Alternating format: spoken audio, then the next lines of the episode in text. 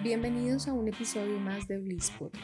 Hoy hablaremos de la película Paris, Texas, dirigida por Wim Wenders y escrita por Sam Shepard en 1984.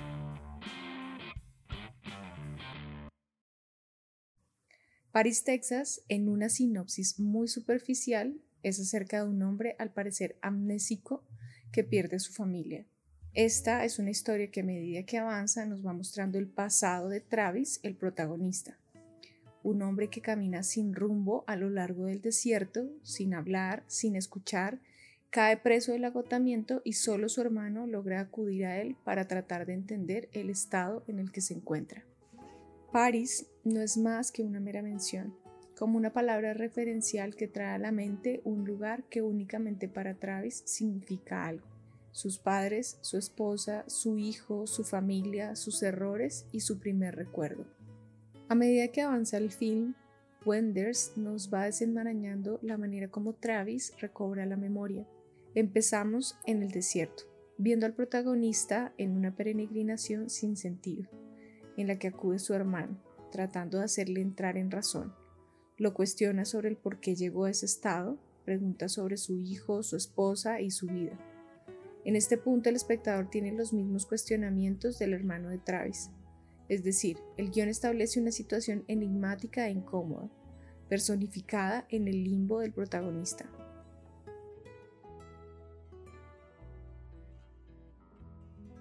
Paris, Texas hace parte de historias donde la soledad es el marco en donde personajes como los de Taxi Driver, Solaris, Hair, el pianista, The Unforgiven, Shane entre otros, encuentran espacios para la autorreflexión.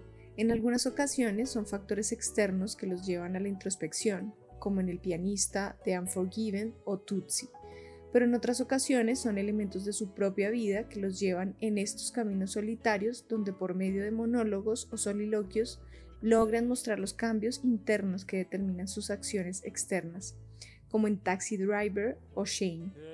En estas películas predominan historias de personajes cansados, golpeados, resentidos y resignados, muchos huyendo de su pasado hasta encontrarse con ellos mismos. Conocen quiénes son en verdad o dónde logran inventar su vida. La elegía es una palabra con la que se podría denominar París, Texas. En su definición, elegía es un lamento, un canto por algo que se ha perdido, una ilusión, la vida, el tiempo, un ser querido, un sentimiento. Los protagonistas han perdido el deseo de estar juntos. Vemos lo que han abandonado, lo que se desmoronó, lo que no existe más, lo que nunca va a regresar, de lo que tuvieron que huir y que ahora no es ni un recuerdo. Para Travis, su vida es un conjunto de piezas sueltas que necesita volver a juntar. Travis quiere conectar esa extensión de su propia existencia, su hijo Hunter. Él es esa pieza viva que lo lleva a ir en contra de sí mismo, porque su hijo es lo único bueno que queda de sus días de felicidad. Es el vestigio de ese amor entre él y su esposa Jane. Acá es donde el guion deja de lado el mutismo de Travis. Una vez se incorpora de nuevo a lo que es ser parte de una familia, él empieza a traer todas las piezas, toma control sobre su destino y se asume como un padre. Cohesivamente la música tiene un papel importantísimo porque eleva la intención del film. Ray Cooder usa una guitarra, una sola cuerda que suena solitaria, estridente, desafinada, que se desliza de una nota a otra y que intenta conectar con acordes para formar una armonía. Tanto Jane como Travis son esas notas solitarias que resbalan y que desaprendieron a amarse el uno al otro. Muchas veces deseamos huir por miedo, por esas situaciones que nos sobrepasan de las cuales creemos o pensamos tener el control. Pero contrario a esto, hay situaciones que nos llevan a querer estar siempre ahí, a como de lugar, no perdernos un segundo.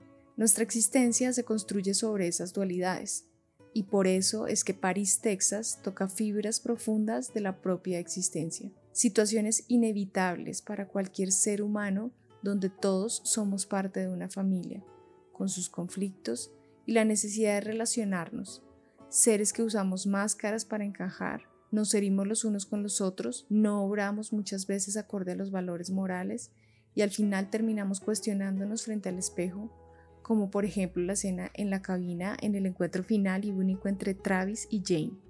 Es en este punto donde como espectadores vemos que el amor a veces no alcanza y que va más allá que la institucionalización de una familia. Los protagonistas se vieron desbordados por las circunstancias y fracasaron, pero ambos son conscientes que fue suficiente traer a Hunter al mundo y con él una nueva oportunidad de amar.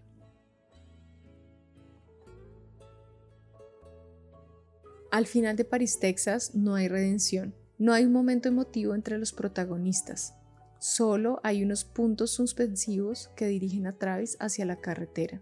Mientras las lágrimas se funden con el rojo de las luces del tráfico, quizá porque para él alejarse es la mejor manera de estar cerca de quien en verdad es. En París, Texas, destaca la fotografía de Robbie Mueller, el uso de los colores blanco, rojo y azul para representar a la sociedad americana estadounidense, sus comodidades y su estilo de vida y el uso de los colores de los paisajes amarillos y verdes para mostrar las privaciones de la sociedad urbanizada. Esta combinación está presente a lo largo del film.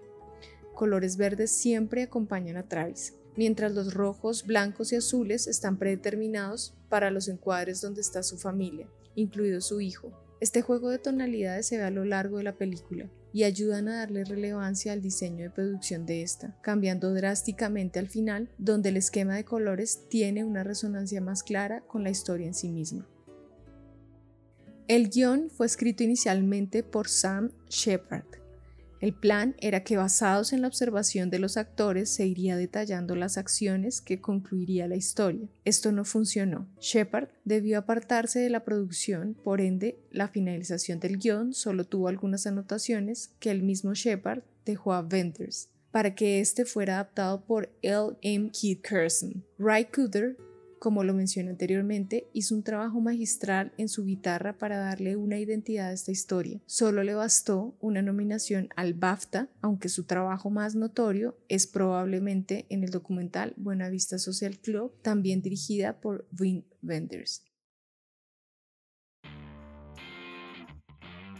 Paris, Texas ganó la Palma de Oro en Cannes de 1984 y es considerado un film fundamental en la historia del cine a nivel mundial. Eso es todo por esta ocasión. No olviden dejarnos sus comentarios acerca de Paris, Texas en nuestras redes sociales y hasta el próximo episodio.